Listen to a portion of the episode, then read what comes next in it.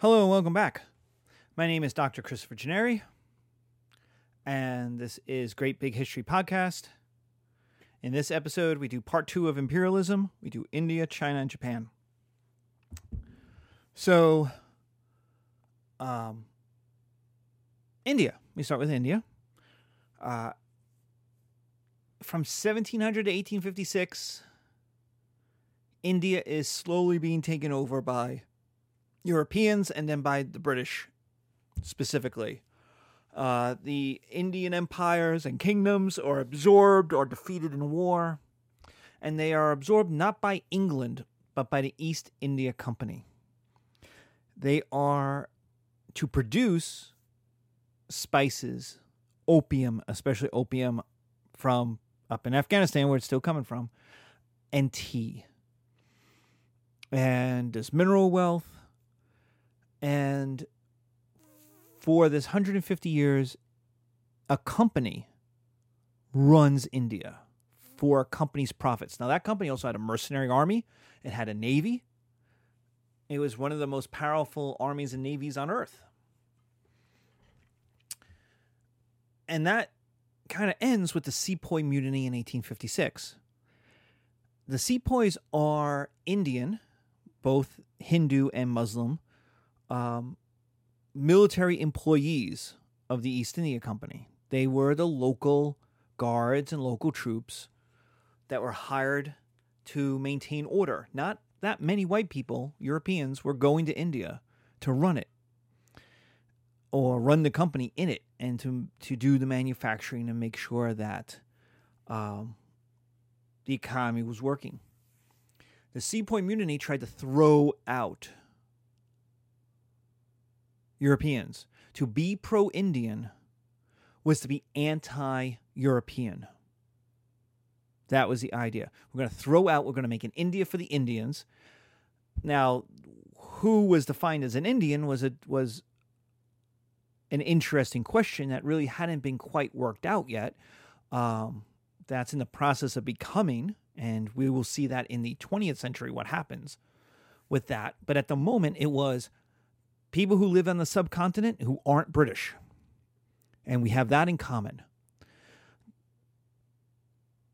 The Sepoy Mutiny comes close to actually doing so. The result is that the British Army comes in, that the British government comes in, and the decision is made that India is worth too much money. It is what will eventually be called the jewel in the crown of the British Empire. It's just, it's too much money. We can't let it go. We can't, so, but we also can't let the East India Company screw it up for us. So Britain is going to have to run it itself. And from this point on, from 1856 to 1947, the idea is Brit- India, British India, was going to be British India. That the British are going to impose their culture, their will. They are going to run India as if it's part of England. That's the idea. So, what are our results? Well, First is development, railroads, especially. The British government wants to connect parts of India, especially the northern parts, with the southern parts because there's no rivers that go from the north to the south. And so they wanted to be able to to connect the interior of India to the coasts and northern India to southern India. So they're going to build in railroads. They're going to put in a British army. They're going to put in the British Navy. We're going to put in British white public servants who are going to go to Brit- go to India and help run it. But we're also going to make Indians our little brown brothers. We're going to make them brown English so that we create the well we don't create the british create a middle class of british educated culturally British. They may still be Hindu or Muslim, but they're going to speak English. They're going to be educated in, if not Oxford and Cambridge, in the in the learning of Oxford and Cambridge, in British schools in India. Um, you know, Gandhi's going to be one of these people, and the idea is to create a British Indian class, which is going to be pro English in its culture and help England run its econ- help England run India, and in order to not be like the peasants. It was a way of moving up. The British needed Indians to help run India. The East Indian Company didn't care. They wanted the money. Britain, on the other hand, cares. They want Indians to help run India. Now, is this kumbaya and everyone gets along? No, of course not. And it's very complicated and lots of bad things happen. And the, India is definitely not England. As much as it's as much as in Britain might be trying to develop it, it's also not the Midlands of England. It's just not going to be developed, not going to be cared about, not going to be treated like it's English.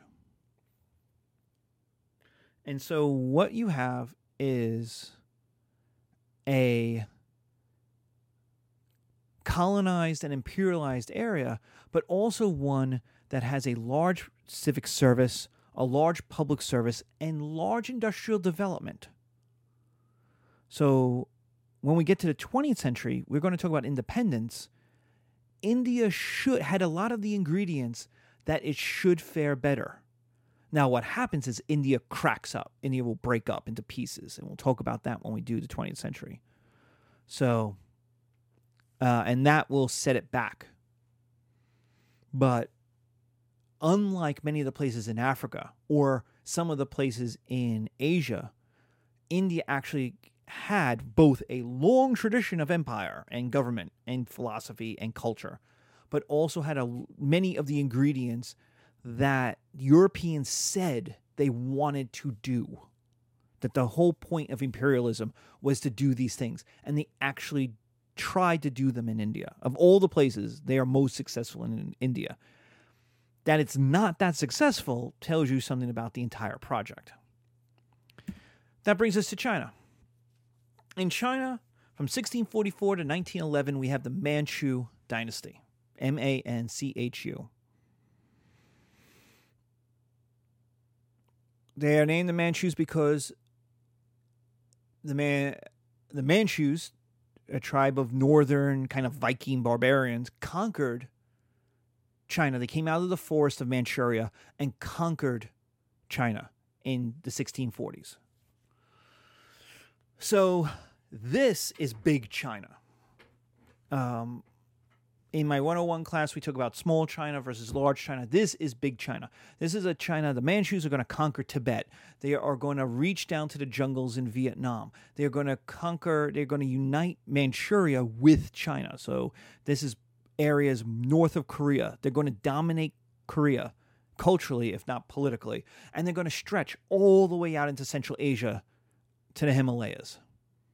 This is the largest extension of China since the Mongols, since the Yuan, Y A U N dynasty in the 1200s, 1300s, something like that.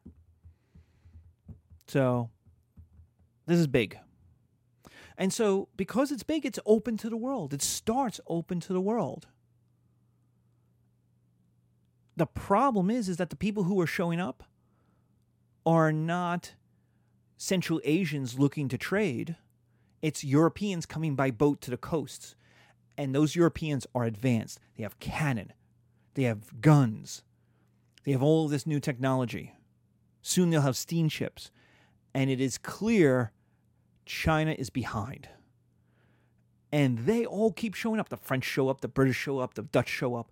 And the idea is they keep wanting stuff from China. There's not one European, there's like 20 European countries and companies that keep wanting to make new negotiations. And China is used to dealing with empires, one negotiation, not 20 little ones, with everyone wants a different deal. And increasingly, China is losing control of its trade. And so it tries to close off trade with Japan, with the Europeans. It tries to shut itself off. It's big. The idea is we can we can have an internal economy and do fine. The problem is is the Europeans, especially the British, won't let it. It's too big of a market to sell stuff to. It has too much stuff we need. And you get the series called the Opium Wars because the idea was China did not want to buy British opium from India. British Britain had too much opium and it didn't really want to sell it in England. And so it said, well, the Chinese want it. So let's sell it to them. And China said, no, we don't want you selling drugs in our country. And the British said, well, we're going to sh- blow up your ports until you say yes. And that's essentially what happened. They'll take Hong Kong, an island off the coast, make it a trade port. Um, they'll burn down a bunch of coastal cities and burn up the Chinese Navy. This was a humiliation for China.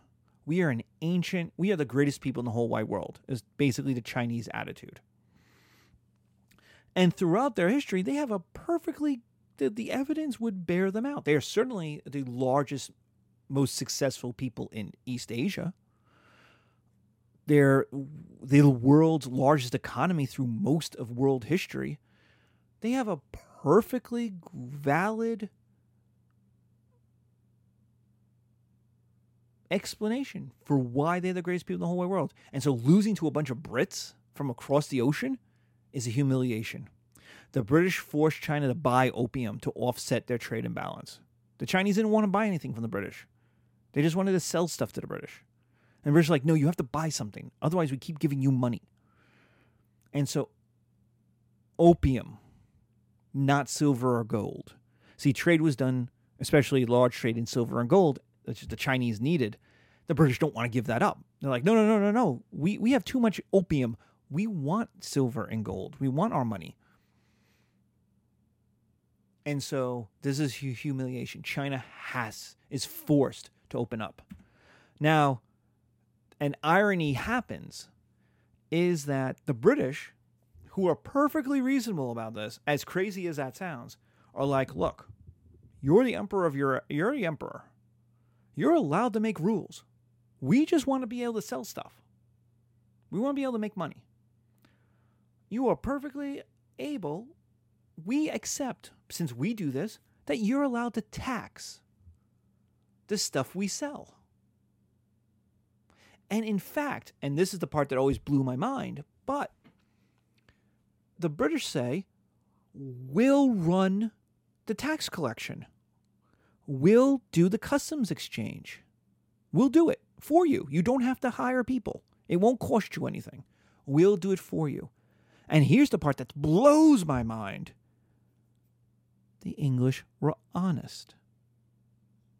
See, because the workers for the companies got a weekly or monthly wage, they had no incentive to lie, to cheat, to steal.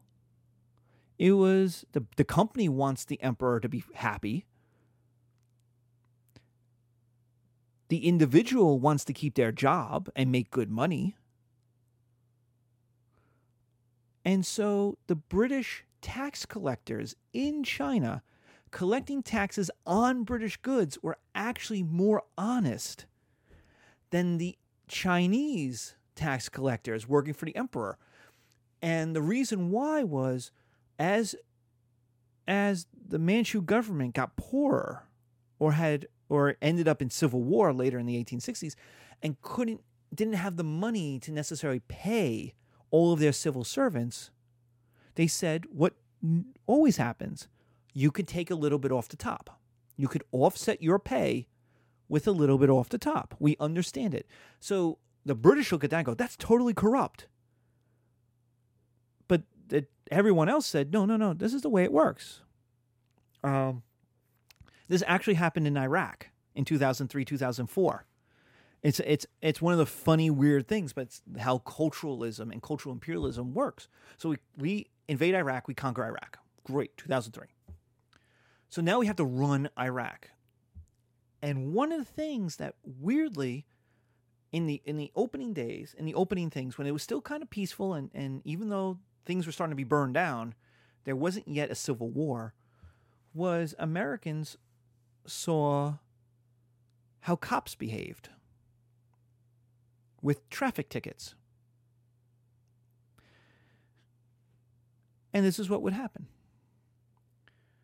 Uh, Iraqi police officer, who was probably a member of the Ba'ath Party, work, working for Saddam Hussein, would pull somebody over for speeding on the highway. Right? They were going 75. It was they're guilty, perfectly fine. The cop would walk up, they'd have a conversation, and the cop would say, Here's your ticket.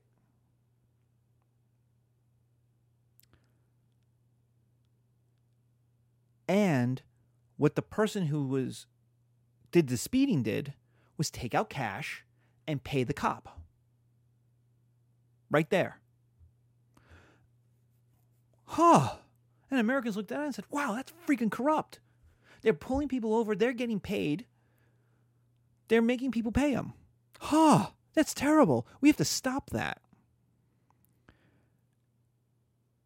And Americans stopped that, or forced the cops to stop that, and then screwed everything up. Blew the whole thing up. Why? Because what Americans looked at it and said, in America, a cop pulls you over, he gives you a ticket. You then have to go to court sometime in the future, or you have to pay your fine. How do you pay your fine? Well, you can use a credit card, or you can write a check and send it in. And you send it into the court. The court then has someone who collects all those checks and then brings it to the bank. Now, now you're in Iraq. And so, and so they looked at that and said, that's the way it's supposed to be. And cops get paid every two weeks, and they get paid a good amount of money, so they don't need any money off the top. If they take money off the top, they're stealing. Cops in Iraq were paid differently.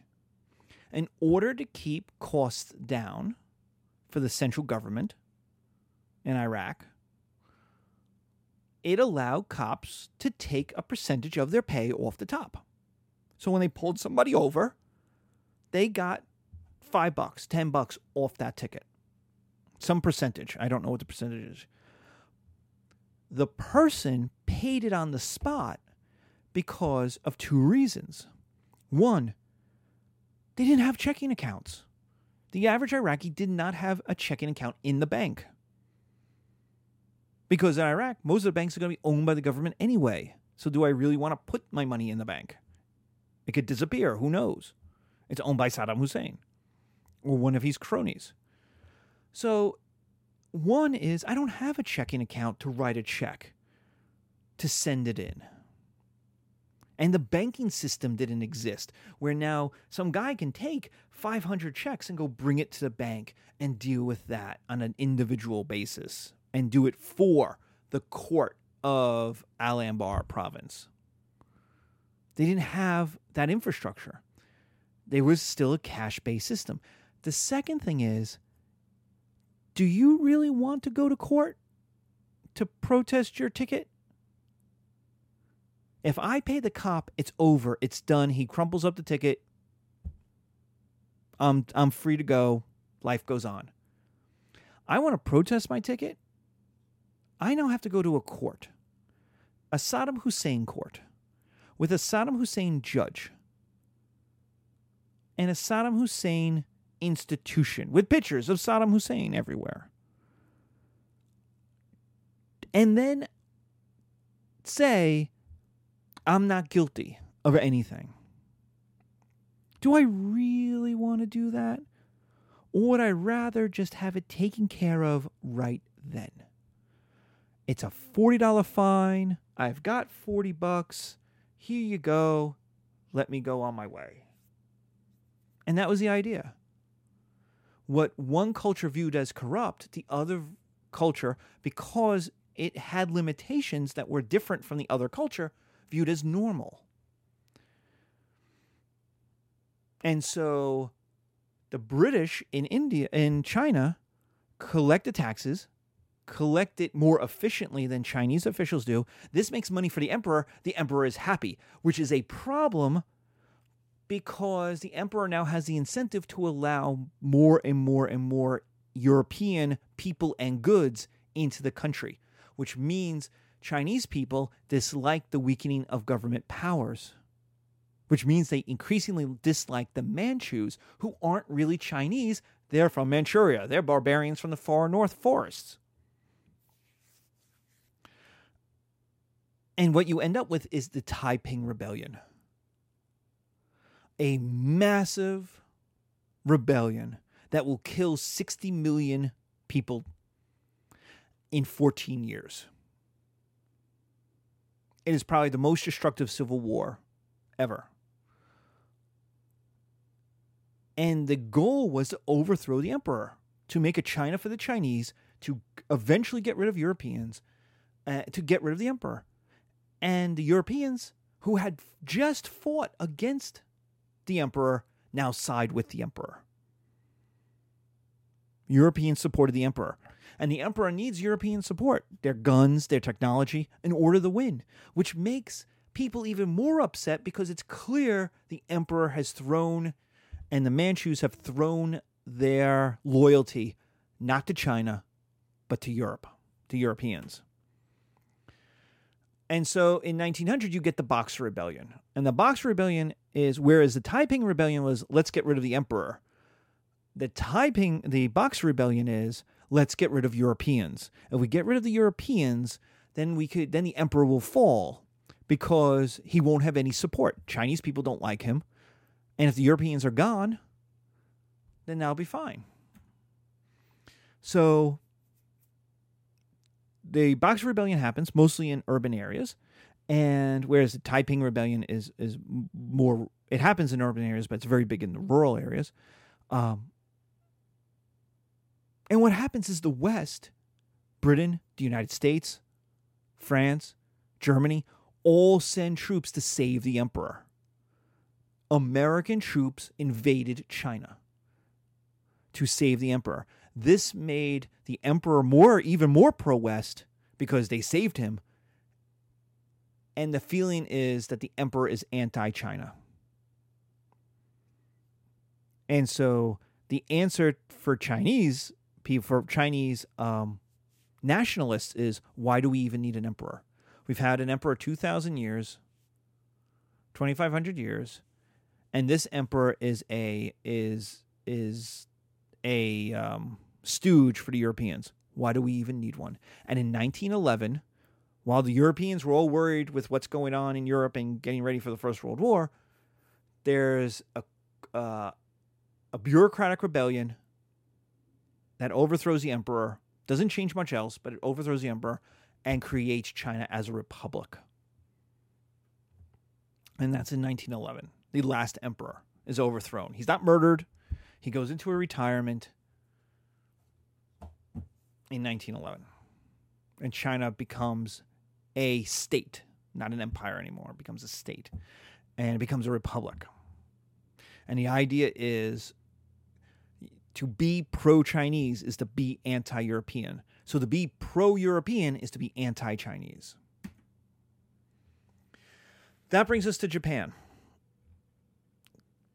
We start with the Tokugawa shogunate. Tokugawa, T O K O G A W A, shogunate, S H O G U N A T E, from 1600 to 1868. This is military rule, a military dictatorship by a family, the Tokugawas, and they're very conservative. They had defeated the other families and they dominated the imperial family. So there's an emperor, but the emperor is a figurehead. The emperor is weak, and all the real power is in this family. And they're keeping the peace. So they're conservative. They don't want change because any change might lead to a lessening of their control slash power. There's little foreign trade because Japan has very little of anything anybody wants. In fact, when the first Europeans showed up, the the the Japanese executed them and kicked them out, and nobody showed up uh, back for a while. Um, eventually, the the Dutch show up and they're allowed to have one port on one of the small islands because their stuff is still it's it's good. It's good good modern stuff and it's like, well, we still need to be able to get that stuff. But we really don't want we don't want to be China. And is increasingly the view of what's happening to China being overrun, being attacked, being carved up by Europeans, and saying we don't want that. Now, Japan has not a lot of natural resources. It didn't have a lot that people wanted, and China was right across the sea. So if you're a European, you want to sell stuff and get stuff from China. You could care less about Japan. There's also little support for merchants. Buying and selling goods was distasteful. So you have the leadership class that run the society, You've got the farming class that makes food for the society, and then you have the the industrial class, the working class. The idea is the trade class, the guild class. That's who we're talking about. People who make stuff that people need in order to do their other jobs. So you're black, you're smiths, you're blacksmiths, you're goldsmiths. Those aren't merchants. Merchants don't make the things. Merchants just buy and sell the stuff. And so that was seen as distasteful that was seen as a seedy way of making money. Um, either you make something, you make food, or you make a good, or you run the society. That's that was your jobs, and you picked one. Well, you didn't really pick; you were you were given one, depending on who your parents and family were. Um, this meant the economy was quite localized, quite small. And in 1854, Commodore Perry, an American admiral, sails into Edo Bay with orders to start trade with Japan and also in need of coal. Um, the Japanese try to attack him, and he just turns his giant guns and shell first destroys whatever navy came at him, and then shells the city. And the Edo, uh, the cities give up and go whoa, whoa, whoa, whoa, whoa. And what this did was scare Japan. See, at this point, the United States did not want to own Japan. They didn't want to colonize. They didn't want to imperialize. In 1854, it, it still has the continent of North America to colonize. It doesn't want to go colonizing Japan. It just wants to buy and sell goods in East Asia before everyone else gets. There, you couldn't get to China because everyone else was carving up China. So it's like, well, Japan. No one's at Japan. Let's let's try Japan. Let's see what happens. And what does this was scare Japan? It scared the leadership, saying, "This is it. This is the. This is. We came close. This could. We could be China now." The Americans, we got lucky with the Americans. They didn't really want to stay. There's not a lot of a, a lot of them. They've got other things to do. But maybe the next people won't be so willing to make a, a, an easy deal and, and go away. And so, what this creates is a civil war, and that's called the Meiji Restoration of 1866, the Meiji Restoration, where the, the emperor is going to be empowered. And this is a war, a civil war between conservatives and modernists.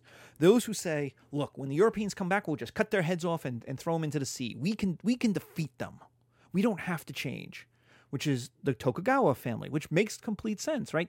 They are going to lose if we change. The system is going to have to change.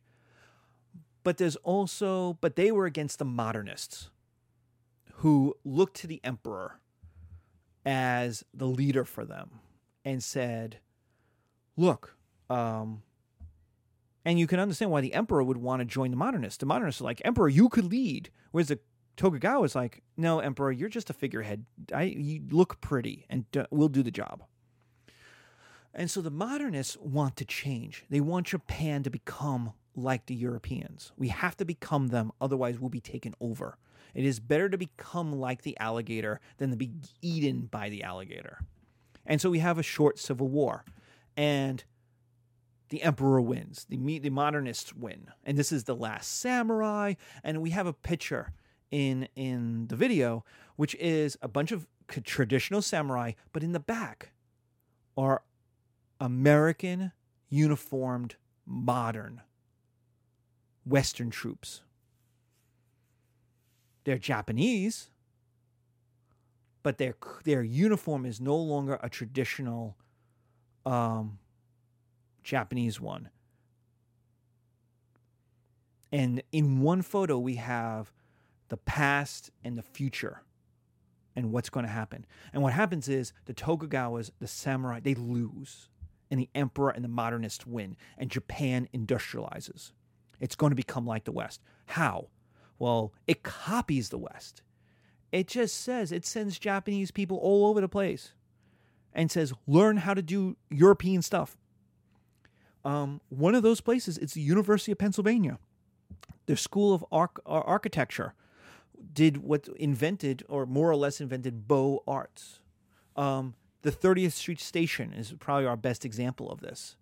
There is a, or was, I don't, I think it was bombed, but in the in the war, but there was a train station in Japan that looked exactly like the 30th Street Station. It still may, for all I, I know. I went to a conference uh, at the uh, college, uh, community college of Philadelphia, where one of the colleagues gave a gave a dis- discussion about the Japanese who came to the University of Pennsylvania in the late 19th century and early 20th century and learned Beaux Arts and then went back to Japan and built bridges, built factories, built buildings that look like they're right out of northeastern America.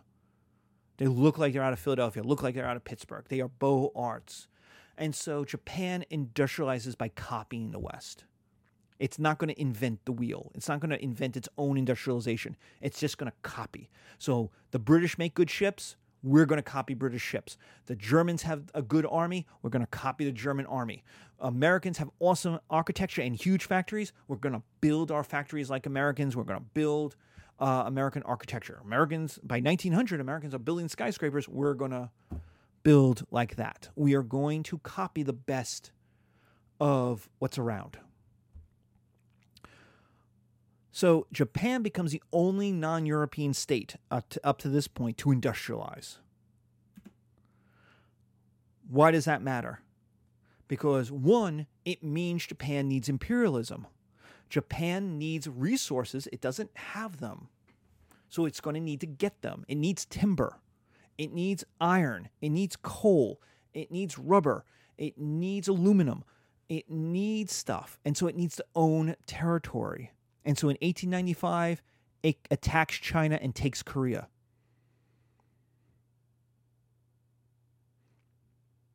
Then it has its eye on Manchuria, which is this vast and um, resource area to the north of China. Not exploited, it's virgin industrial territory, like the, the Rocky Mountain West in America in the 1900s. It's there for the taking. The problem is the Russians want it too and the Russians have a lot of Vladivostok and Port Arthur, and they have a series of, of they have a navy out there. They have the most powerful navy in Asia. So if Japan wants to take Manchuria from China, it's going to have to deal with the Russians. And so in 1905, it attacks, it sneak attacks the Russian navy, sinks the Russian navy. The Russians will send the Baltic fleet 10,000 miles around all the way to the Pacific. By the time it showed up, it was in terrible shape. It had been at sea for two or three years. Um, two years, maybe? I don't even know. It, it may be less at this point because it's industrialized navy. But when it shows up, Japan is near its resources and smashes that navy. And it showed that Japan is at the big boys table. Japan is the weakest of the great powers. But having captured Korea, having defeated the Russians, it got a seat at the big boys table. It had industrialized to the point that, unlike China, unlike the Philippines, unlike India, it wasn't going to be taken over. In fact, it was going to take over other places. Could it fight a war with the British? No. Could it fight a war with the Americans? Not, not in 1900, it couldn't. But when negotiations happened, it got invited to the table. People now had to worry about what would the Japanese do? How would the Japanese think? And Britain makes an alliance with the Japanese. Hey, they got a big navy, they got a powerful army. They're an ally. And so Japan is the weakest of the great powers. And the great powers are the United States, England, um, France, Germany, Italy, which is pretty as weak as Japan, if not a little bit stronger, but pretty weak, and Russia. The big six. And Japan gets a seat at that table. So it shows if you industrialize, you get an army, you get a navy, you get income for your people, you have to imperialize, you have to take over other people's, and you get to sit at the big boys table. You get to be taken seriously. Nobody in Latin America, no one in Africa, no one in South Asia, not India. India's 3,000 years old. No one cares. They took it over, they're extracting resources from it. Japan gets to sit at big boys table. And so that's where we will end. In 1900, that's the world. The big six, of which only one is a non European. Industrialization is changing who is rich and who is poor. Um, you have the elite rich, you have the working class poor, and now you have a new middle class of skilled laborers who are making money and fairly conservative. Um, we have liberty and liberalism, but also a conservatism. We have change, but not huge change. No one wants a French Revolution. But at the same time, no one wants to stay. They people acknowledge the world is changing and society has to change with it. And that's where we'll end. This is the end of part one of History 102. Our next lecture, we will start with what is life like in 1900. We're going to have a little Mary Poppins.